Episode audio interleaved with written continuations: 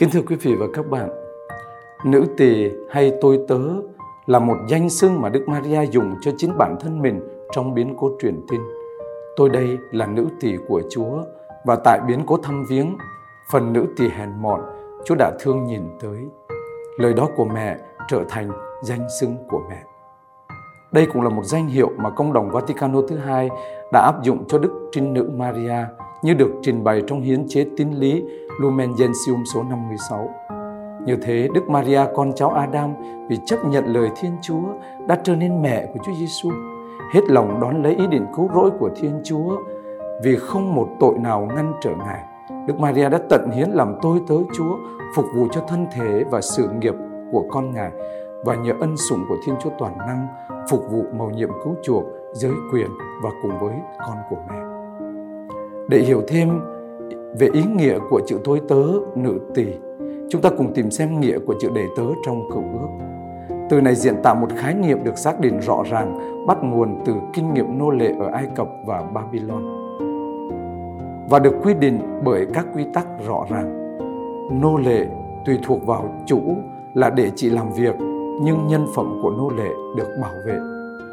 Do đó, những người đầy tớ thừa nhận quyền lực của người chủ.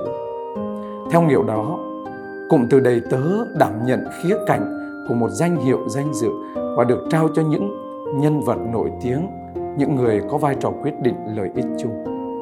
Điển hình của danh hiệu này là tôi trung của Chúa, được dành cho Môse, vua David và các ngôn sứ. Đồng thời tác giả Thánh Vịnh cũng thừa nhận đã lãnh nhận ân huệ từ Thiên Chúa và tự gọi mình là tôi tớ Thiên Chúa.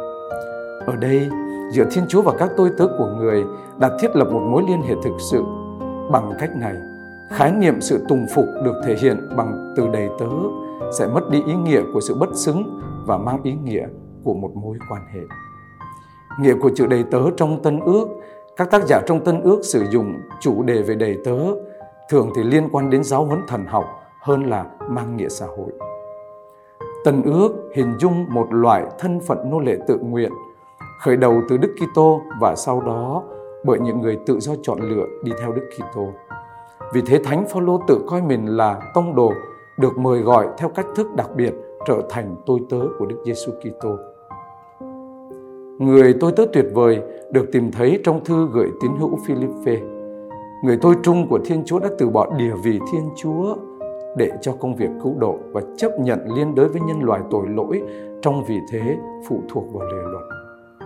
Cho dù tự đồng hóa với điều kiện của một người tôi tớ, Đức Kitô luôn luôn vô tội và tự do dưới cả hai khía cạnh xã hội và thần học. Ngài giữ nguyên vẹn tinh thần tự do nội tại của mình. Vì thế, tôi tớ trong bối cảnh này nhấn mạnh đến tự do chọn lựa, phục vụ Thiên Chúa và người khác. Đức Maria tớ nữ hay là nữ tỳ của Thiên Chúa.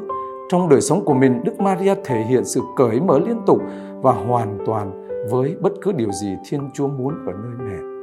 Đó cũng là ước mong thực hiện ý của đấng tối cao trong cuộc gặp gỡ cá nhân và trong mọi hành động của mẹ. Hành động và mong ước ấy cũng như là mong ước của người con đến trong thế gian để thi hành thánh ý của Chúa Cha. Đức Maria đã được Thiên Chúa mời gọi và hiến thánh Mẹ là nữ tỳ, nhưng mẹ không hoàn toàn thụ động trong tay Thiên Chúa.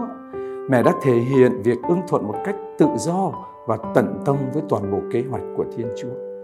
Mẹ đón nhận nhiệm vụ phục vụ kế hoạch của Thiên Chúa và để Thiên Chúa xếp đặt bản thân mình để đấng sẽ đến ngự đến trong cung lòng của mẹ. Đức Maria đã hành động như một nữ tỳ khi mẹ để cho mình được dẫn dắt và đặt để trong việc phục vụ Đức Giêsu và thánh vụ của người. Vì thế, từ thời khắc của biến cố truyền tin cho đến biến cố thăng thiên về trời, toàn bộ đời sống của Đức Maria là phục vụ tình yêu Thiên Chúa. Thánh Francisco de Salesio đã nói về Đức Maria rằng Mẹ đã cùng đi để nhìn thấy con mình và Chúa của mình chết trên thập giá. Mẹ ở lại và đứng vững dưới chân thập giá. Mẹ liệt mình vào ý định thánh bằng cách tuân theo thánh ý của Chúa Cha hàng sống. Mẹ không bị cưỡng bách, nhưng bởi tự nguyện, mẹ đón nhận và bằng lòng với cái chết của con Thiên Chúa. Mẹ hôn ngàn lần vào khổ đau mà con mẹ đang chịu lấy. Mẹ ôm lấy và thở lạy. Và thật lạ lùng làm sao, quả đúng là trái tim yêu thương dịu dàng của đức trinh nữ đau khổ. Danh hiệu nữ thì Thiên Chúa làm nổi bật vai trò của Đức Maria như là kiểu mẫu của mọi Kitô hữu. Mỗi chúng ta được mời gọi trở nên tôi tớ của Thiên Chúa bằng sự khiêm tốn, sự nghèo khó và phục vụ Đức Kitô cũng như can đảm bước theo con đường khổ đau của Thiên Chúa. Danh hiệu nữ tỳ Thiên Chúa của Đức Maria đặt Đức Maria giữa những người thấp kém, nghèo khó và đau yếu. Đặt mẹ ở vị thế thấp nhất giữa chúng ta. Mẹ thuộc về và ở giữa những người nghèo nhất của Thiên Chúa, những người thuộc về Thiên Chúa. Thiên Chúa đã đoái trong đến các tôi tớ trong sự thấp hèn của mẹ. Thiên Chúa đã ban ân huệ và đưa mẹ vào trong vinh quang vinh hiển. Đó là lời của Đức Giáo Hoàng Phaolô Đệ Lục khẳng định. Phúc cho mẹ lại Đức Maria, nữ tỳ của Thiên Chúa. Mẹ chào đón lời truyền tin của Thiên Sứ và trở nên mẹ của ngôi lời. Trong thiên lặng của tâm hồn mình, mẹ gẫm suy về những lời từ thượng giới và trở nên môn đệ của Thầy Chí Thánh. Xin mẹ hãy mở lòng chúng con để chúng con được ân phúc của việc thiên lặng và bởi quyền năng của Thánh Thần chúng con cũng có thể trở nên một nơi trú ngụ thánh thiện, cho lời cứu độ được đầy tràn mỗi ngày trong cuộc đời chúng con. Amen.